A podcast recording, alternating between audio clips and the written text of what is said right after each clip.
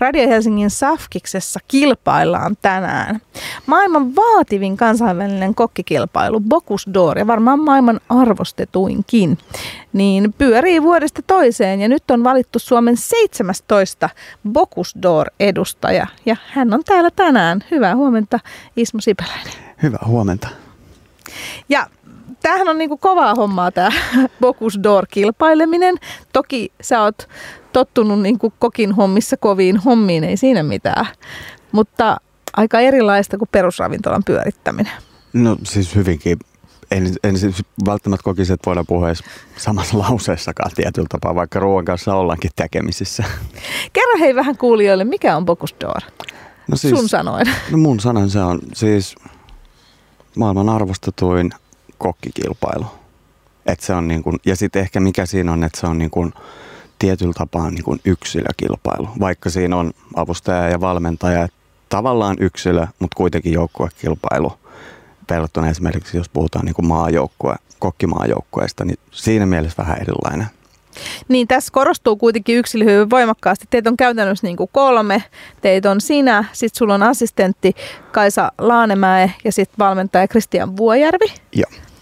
Ja sitten teillä on vielä joukkueen johtaja, mutta että jos mietitään ihan sitä tavallaan, ketkä siellä pyörii. Niin konkreet, periaatteessa siis niin neljä henkeä, että sitten siihen kuuluu vielä, maalta kuuluu sitten vielä niin, kuin niin sanotusti presidentti, joka on siis niin kuin arvostelee sit sitä ruokaa, niin että saadaan ihmiset paremmuusjärjestykseen. Mm mutta hän ei niinku, tavallaan, että se kuitenkin se paine on niinku teillä ja sulla tietysti kaikkein eniten. Niin siis raasti, että itse, itse kun teen päätöksen, niin sen takana pitää sitten seistä loppuun asti.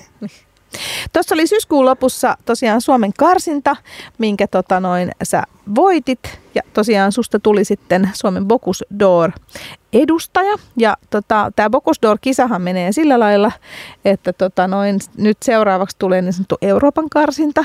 Joo. Ja se on ensi vuoden... Äh... Maaliskuun 20. päivä keittiö numero kahdeksan on no. oma kilpailupaikka, mikä tuli viime viikolla. Niin nyt tietää, että milloin tapahtuu ja mitä. Ja sitten tavallaan se loppukilpailu, joka aina käydään Lyonissa, Ranskassa, niin se on sitten vuoden 2025 alussa. Joo. Eli pitkä rupeama. Joo, kyllä sitten niinku, että pikkuhiljaa se rupeaa olemaan semmoinen niinku kahden vuoden rutistus, kun lasketaan Suomen karsinnat ja koko, koko pätkä. No kerro kuule mulle ensin nyt, kun lähdetään palastelemaan tätä, niin sitä ennen tota, Ismo Sipelän, että miksi kokit haluavat Bocuse d'Or-kilpailun niin kuin maansa edustajaksi. Niin se on että miksi ei? niin, miksi ei? ei? Siis totta kai onhan se niin kuin, tämä itsensä kehittäminen ja haluaa olla, haluaa olla niin sanotusti ehkä parempi kuin muut. Vai että onko se sitten tavallaan haluaa semmoisen niin kuin, tietyn tyyppisen statuksen kilpailun kautta. Että on se sitten, niin kuin, että jos se ei ole ravintolaa, tai niin kuin ammatillisen arvostuksen kannalta se voi olla niin kuin monelle varmasti tosi tärkeä. Tai semmoinen niin help, mm. helppo ja helppo, mutta tämmöinen erilainen polku. Niin ja sitten mun mielestä tämä on vähän tällainen ekstreeme koke- kokemus, koska tavallaan jos mietitään nyt, jos mietitään ihan niin kuin tavallaan kokin ja keittiömestarin työtä, niin totta kai se annosten kehittäminen ja muu, ja sitten sä siellä tavallaan ravintolassa valmistat tai valvot niiden valmistamista.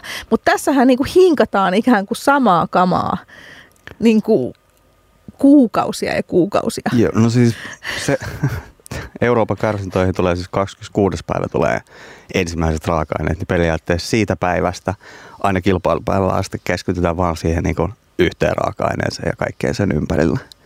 Niin, eli tavallaan niin kuin, kun ne raaka-aineet, eli siis kuulijoille tiedoksi tähän tulee niin kuin säädellyt, tietyt säädellyt raaka-aineet Joo. joka vuosi, jotka vaihtuu. Joo. Ja tota, siellä on yleensä mun mielestä ollut kalaa ja lihaa. Joo, kala, tota, siis se, Joku... pääsääntöisesti siinä on siis kaksi tehtävää, Joo. joista toinen on niin kuin nykyään pidettäydytty niin kuin klassisemmalla puolella tähän niin kuin vati. Vähän niin kuin vatitarjoilu, mutta sanotaan, että jos mielikuva on tällä hetkellä vatitarjoilu, mistä nostetaan lusikalle ja haarukalla, niin sillä ei ole siis mitään tekemistä sellaisen ei kanssa. Ja sitten on niin kuin toinen tehtävä, joka on nyt ollut niin kuin lautasannos, kolme ruokalajin meny, voi olla kasvisruokaa, lakto-ovo. Oikeastaan niin kuin viime aikoina se vaihtuu melkein joka kilpailuun. Et sillä vähän niin kuin tasotetaan ja seurataan trendejä, että korona-aikanahan se oli siis kolme ruokalia takeaway. Niin olikin. Joka, joka, joka vissiin sitten vähän kuitenkin sitten riistäytyy monella käsistä, kun, se, kun, ei ole, kun säännöt on mitä on ja sitten jokainen koittaa löytää sieltä parhaan mahdollisen ratkaisun. Niin. Mut, niin, mutta siellä on tulossa tavallaan niinku tehtävät ja sitten raaka-aineet. Joo. Ja sitten on paksu sääntökirja, mitä saa, mitä ei saa tehdä. Ja sitten sit tulee, että vaikka on niinku sääntökirja, mutta sitten tulee tämä, kaikki saa vapaasti kuitenkin sit kysyä. Mm. Niin sitten siellä on, että yhtä asiaa kysytään viidellä eri sanakäänteellä, että entä jos kuitenkin löytyisi siihen se pienen pieni etu. Että se on niinku, että sääntökirja on suuntaan antava, mutta kysymyksestä löytyy oikeat säännöt. mutta sitten tavallaan te rupeatte ideoimaan niitä, eikö niin? Joo. Sääntökirjan ja raaka-aineen ja tehtävän kanssa te, te ideoitte ne annokset ja sittenhän niitä niin ruvetaan hioa. Joo, koitetaan löytää paras, paras mahdollinen lopputulos. Että niin kuin tietyllä tapaa kärjistettynä koko projektin, tässä kun nyt on puoli vuotta aikaa, niin yksinkertaisuudessa on, me perustetaan ravintola, me tehdään kaksi annosta, tarjoillaan ne. Ja ne kaksi annosta pitäisi olla siis designillisesti, markkinoinnillisesti kaikkineen koko konsepti, niin ensimmäisenä tarjoulukerralla kolme tähteä ja 50 parasta ravintolalistauksen ykkönen. Ja sitten odotetaan vuosi, että saa toisen mahdollisuuden. Ihan pieni tavoite. no, mutta se, sitä niin kuin siinä haetaan, että pitäisi olla niin kuin ensimmäisen kerran, kun sen kanssa, ruoan kanssa tulee esiin, niin sen pitäisi olla niin kuin, että kukaan ei pysty sanomaan asiasta mitään vastaan. No, millaista tavallaan, miten te niin kuin lähette tähän yleensä? No, periaatteessa on niin kuin, varmaan nyt kun tulee, ensin infopaketti tulee, niin sitten se vaan luetaan läpi kahteen kertaan ja highlightetaan sieltä kriittiset kohdat ja sitten lähdetään vähän siitä, että mikä on niin sanotusti hyvää, että sillä kulmalla. Ja sitten mikä olisi, että tavallaan jotain uutta, olisi sitten joku tekniikka tai tyyli tai joku vastaava, että sitten sillä kulmalla lähdetään liikkumaan ja sitten siihen tulee vielä tämä design-puoli, niin kuin vati ja kaikki tarjouluelementit sitten sotkee vielä vähän lisää. Niin. No kun puhutaan Bocuse d'Or-kilpailusta, joka on tosiaan kansainvälinen tällainen maailman vaativin kokki kilpailu, niin miten paljon siellä sitten saa näkyä maan spesifipiirteet? No, sitähän vähän niin kuin siellä tietyllä tapaa myös haetaan. Että siellä on mun mielestä joka vuosi ollut niin kuin arvostelukriteerinä niin maan identiteetti jollain tavalla. Mutta välillä musta tuntuu, että se on niin kuin ihan markkinoinnillinen kysymys. että se on, että miten asiat esitetään. Että se on niin kuin, että se voi olla joku historiallinen asia tai joku raaka-aine tai joku vuoden aika. Tai siis se voi olla niin kuin mitä vaan, kunhan se on jollain tavalla sidottu kokonaisuuteen. No sä oot Ismo Sipeläinen nyt toista kertaa. Teknisesti kolmatta. Teknisesti kolmatta. Tai siis ei siis edes teknisesti, vaan kolme. yhden kerran avustajana niin. ja yhden kerran ollut jo edustajana. Joo, 2019 sä oot ollut. Joo. Joo. Niin tota, miltä nyt tuntuu? No kyllä. Tuleeko tos... sulla niinku sellaista uniin sellaista?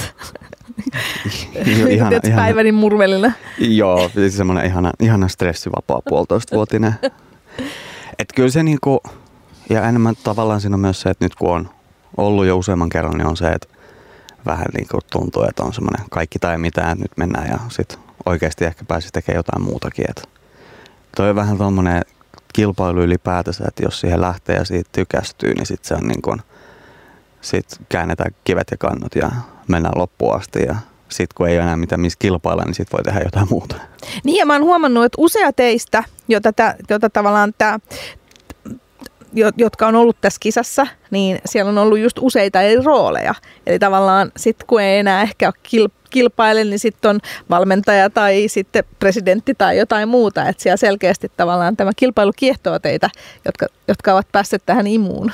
Joo, ja sitten se on niin kuin tavallaan se, että kun puoli vuottakin, kun me nyt linnoittaudutaan jonnekin neljän seinän sisään ja sitten niin tavallaan pääsee kilpailupaikalle, niin sitten siinä on kuitenkin sekin kulma, että kilpailu vetää samanhenkisiä ihmisiä mm. puoleensa. Että et siellä on, vaikka ennen kilpailua kukaan ei puhu mitään, ja kilpailujen jälkeen puhutaan siellä muutama tunti, mutta sitten kuitenkin se on niin, kuin niin vahvasti yhteisöllinen se koko tapahtuma, että siellä sitten niin luo tosi nopeasti kansainvälisiä suhteita, eikä niin kuin vaan, okei okay, Euroopassa kun ollaan, niin Euroopan sisäisiä ja sitten taas kun mennään hmm. Lyoniin, kun siellä on kuitenkin sitten niin, kuin, niin sanotusti kokkikermo kokoontuu kahden vuoden mm-hmm. välein, niin siellä niin kuin tutustuu ja tapaa ihmisiä, joita ei niin kuin normaalisti tulisi edes tapa, niin kuin tapaamaankaan. No mistä te kokkikerma puhutte siellä sitten keskenään, niin mua kiinnostaa. Mä, musta tuntuu, että varmaan perinteinen, no miten meni? Oliko, oliko, mitä tykkäsit tehtävästä? Siinä se niin kuin siitä oikeastaan olikin. Siitä alkaa kilpailun jälkeen. No kun sun, sä perinteinen. Joo, joo, kyllä mä koen, että sun olisi pitänyt olla parempi kuin sä nyt olit. ja sitten seuraavalle sanotaan samat tekstit. Että et on se niin kuin tavallaan semmoinen, niin kuin, että aika vahva yhteisöllisyys siellä kuitenkin sit on. Et sama tapahtuu myös niin kuin vuoden kokissakin. Että et tietyllä tapaa, koska nekin nyt on puolentoista viikon päästä. Mm. Niin tavallaan se koko kuitenkin sitten semmoisia ihmisiä, joita näkee vaan ja ainoastaan siellä. Ei välttämättä niin kuin normaalisti arkena, mutta sitten niin kilpailuissa kaikki kokoontuu saman katon alle ja pystyy sitten niin nopeasti hoitamaan nämä niin kuin suhteiden ylläpidot siinä. Mm. No nyt tosiaan teille tulee kohta ne tehtävät ja ne kilpailu, pakolliset kilpailuraaka-aineet, jotka sitten tavallaan presentoidaan ö, puolen vuoden päästä ensi maaliskuussa. Ja sitten hinkkaatte niitä annoksia yhdessä sun assistentin Kaisa Laanemäen kanssa ja valmentaja Kristian Vuojärven kanssa. Tuleeko sokeeksi sille maulle tavallaan jossain vaiheessa? Joo. Tai siis tulee, varmasti siis usean kilpailun jälkeen niin edelleen on joitain raaka-aineita, mitkä on, ja jotkut maku, makuparit on silleen, että, että taasko tätä. että totta kai se, että jos, jos, varsinkin jos on raaka-aine, missä on tosi niin kuin vahva niin kuin luontainen maku, niin niistä tulee, niihin, kylläst, ei nyt voi sanoa, että kyllästyy, mutta ne rupeaa niin kuin, että olisi kiva saada vaihtelua. Ja sitten kun tulee se fiilis, niin sitten haluaisi vaihtaa taas sen koko mm. kilpailuannoksen vaikka missä ei välttämättä ole mitään järkeä enää viikko ennen kilpailua silleen, että no ei mä nyt ehkä vaihetakaan enää. Että et kyllä siinä, kyllä se niin kuin jossain vaiheessa rupeaa alkaa tuntua jollain tavalla puulta. Niin ja se tuntuu hassulta, kun tavallaan itsekin olin päässyt syömään näitä harjoitteluannoksia, niin itsellehän ne on sitten jotenkin, niin kuin ne on ensinkin tosi kauniita. Että näähän on tällaista, jos me puhutaan ravintolaruuasta, niin näähän ei sillä lailla ole, että nämä on niin tosi kauniin näköistä ruokaa. Että se on tosi paljon sellaista tosi pientä käsityötä, niin kuin hyvin sellaista just käsityötä. Että ne on sellaisia niin kuin korumaisen kauniita ne annokset. Joo, että vaikka, vaikka se näyttää niin kuin tosi yksinkertaiselta ulospäin, mutta se... Ei näytä. tai riippuu perspektiivistä. mutta se, että kuinka paljon siellä on sitten niin kuin taustalla – taustalla tavallaan tehty työtä. Oli se sitten, että siinä on löydetty ne maut tai tekstuurit tai että millä se on niin kuin laitteet, välineistöt, muotit. Että mm. mikä suola käytetään. Niin kuin siis se on loputon suola, että mitä siellä niin kuin taustalla on niin kuin sit nähty sen eteen. No sä oot tota, kokenut tämän kerran assistenttina ja kerran jo kilpailijalla ja nyt toista kertaa, niin tota, mikä tässä on haastavinta? Mikä on? Siis varmaan siis, koko, siis kun se on niin suuri, tai sitten on tullut semmoinen niin suuri kokonaisuus, että välillä tuntuu, että se ruoka on niin kuin sivuseikka. Että tavallaan kun se on niin, kaikki on kasvanut siinä ympärillä, niin, niin on se, se kokonaisuus, että se pysyy niin kuin hanskassa. Mä koen, että se on varmaan semmoinen. Ja sitten se, että niin kun, kun lähdetään tekemään sitä itse ruokaa, kun sitten taas tavallaan se putkinäkö, mikä on, niin se tulee todella, todella nopeasti. Et tavallaan te, jossain vaiheessa on hyvä, että se tulee, mutta se ei saa tulla tietyllä tapaa liian aikaisin. Et, et, ja sitten semmoinen niin kun vast, informaation vastaanotto rupeaa olemaan sit aika minimis jossain vaiheessa, mikä ei ole välttämättä hyvä asia. Niin, tämä on mielenkiintoinen, koska siis ruokahan aina sanotaan, että makuasioista ei voi kiistellä. Mutta tässähän on maailman vaativin ja arvostetuin kokkikilpailu, missä nimenomaan kiistellään tavallaan makuasioista. Ja, ja ulkonäöstä. Niin. et siellähän on, istuu sitten, mä en muista monta niitä tuomareita on, mutta korkeissa hatuissaan ikään kuin... Niin monta tuomaria kuin on kilpailumaatakin. Niin. Et Euroopassa on 20 tuomaria ja loppukilpailussa lyönnissä on yleensä sitten 24 plus kunniatuomarit tai tavallaan tämmöiset mm. seremoniaaliset tuomarit, millä ei ole niin kuin, mitkä, ketkä ei anna pisteitä niin sanotusti. Mutta periaatteessa, jos nyt puhutaan vaikka Euroopan kansallisesti, niin nämä 20 tuomaria sitten ikään kuin päättävät. Joo. Niin, se on kuitenkin, siellä on 20 yksilöä, vaikkakin toki niin kuin tosi ammattilaisia. Joo, että et, kun siinä pitäisi kuitenkin aina pystyä unohtamaan, unohtamaan se niin kuin omat mieltymykset, että mistä tykkää ja miten kuuluisi olla. Ja tavallaan niin kuin lyödä, että kun annos tulee 10 minuutin välein, niin jollain tavalla, että okei, nollataan tilanne ja mitä nyt tuli eteen ja raapii se läpi siitä ja sitten taas ja seuraava tulee. Et ei, ei sekään niinku ole helppo rupeama. No ei, ja varsinkin jos mietitään, että se on 20 annosta, niin se, että sä syöt tarpeeksi vähän, ma- pystyt maistaa kaikkea ja syöt tarpeeksi vähän, että sä et ole ihan tukossa sen viimeisen annoksen kanssa, joka tietysti vaikuttaa arvioon. Mm, että se niin sanotusti, että kilpailupaikkakin vaikuttaa, tai ei pitäisi vaikuttaa, mutta vähän se vaikuttaa myös siihen, että miten ja mitä tehdään ehkä jollain tavalla. No mikä on parasta tässä kilpailussa? Oot nyt kolmatta kertaa mukana, että joku, niin kuin, joku siinä on parasta. Ehkä, voisiko sanoa, että semmoinen tietyn tyyppinen niin kuin ongelmanratkaisu on niin kuin tavalla, ja sitten semmoinen, niin kuin, että siellä niin kuin oikeasti pystyy paneutumaan niin kuin asioihin silleen niin kuin oikeasti kunnolla, että ei ole vaan silleen, no tämä on hyvä makusta, vaan niin kuin, että miksi tämä on hyvä makusta, että mikä niin kuin, että tavallaan siinä on semmoinen niin kuin syventävä vaikutus. Ja sitten kun se on tavallaan niin, kuin, niin laajasti sitten taas läpileikkaus, että, että en ole vielä kohdannut edes alaa, mitä ei pystyisi soveltamaan kilpailuun. Se on, se on ihan totta. niin kuin, ei, ei niin kuin, peli, ala kuin ala, niin aina on joku kulma, minkä pystyisi ottaa ja soveltamaan käyttöön.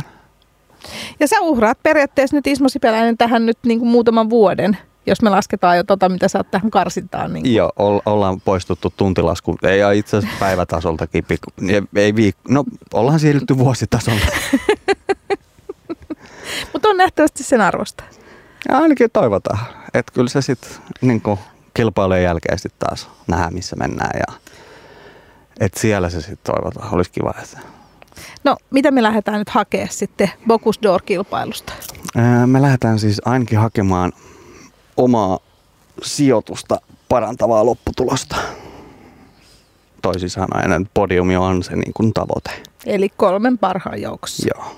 Että siellä on itselläni kaksi neljättä sijaa edustajan roolissa, niin ei, ei sen huonompaa en ole niin kuin ihan, ihan helpolla en ole tyytymässä. No kyllä me uskotaan, että se on kuule voitto, voitto, eikö näin?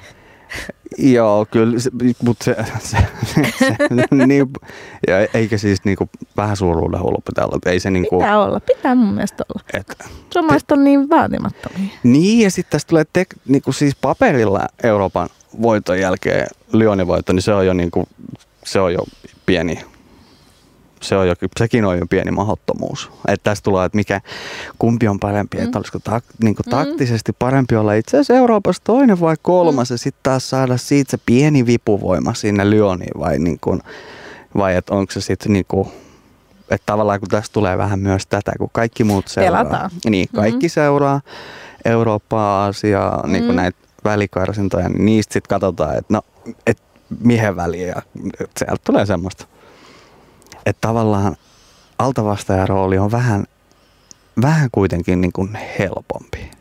On, on. Vaikka on kiva, että muut katsoo vaan omaa selkään, niin, mutta tämä nyt on tämmöistä niin jossittelua, että, että tällä hetkellä tietyllä tapaa, että oli se sitten palkintosia, niin kuin palkintopalli, niin tällä hetkellä mulla ei ole niin kuin väliä, että minkä värinen se on, mutta enemmänkin, että niin kauan kuin ollaan pallilla ja sitten voidaan kilpailun jälkeen katsoa, että no olisihan se hopea ollut kivempi kuin tämä pronssi. Ja sitten hopean kohdalla se on se perintö. No onhan tämä ihan kiva, mutta kyllä toi kulta, se oli niin lähellä. Niin. Et se, se on sitten taas sen kilpailun jälkeinen aika. Ja sun kisamatkaa voi seurata Bocuse d'Or. Suomella on oma Insta-tili, on nettisivut, eli sieltä löytyy, ja sitten tietysti varmaan sun omalta tililtä. Ja omalta tililtä ja sitten varmasti myös siis jonkun verran tulee myös siis niin kuin noilta yhteistyökumppaneilta. Että kyllä varmasti pikkuhiljaa kun saadaan homma rullaamaan, niin voi olla mitä yllättävämmissäkin tilaisuuksissa ja yhteyksissä tulla vastaan, niin mikä olisi parempi, että tulee myös vähän niin kuin sieltä täältä, että se olisi niin kuin semmoinen iso, iso vyöry, minkä takana sitä tulisi vastaan mahdollisimman paljon, että se kuitenkin on sitten niin kuin maamarkkinointiin samalla. Kyllä, ja me seuraamme tiukasti. Eli Bocuse d'Or, niin Euroopan karsinnat on nyt sitten Ismo Sipäläisellä, Assari Kaisa Lainemäellä ja valmentaja Kristian Vuojärvellä ensi maaliskuussa ja sitten 25 tammikuussa meillä on sitten loppukilpailu. Ja tätä kaikkea voi seurata sieltä Bocuse d'Or, Ismo Sipeläinen tai sitten yhteistyökumppaneiden somesta. Kiitos vierailusta. Kiitos.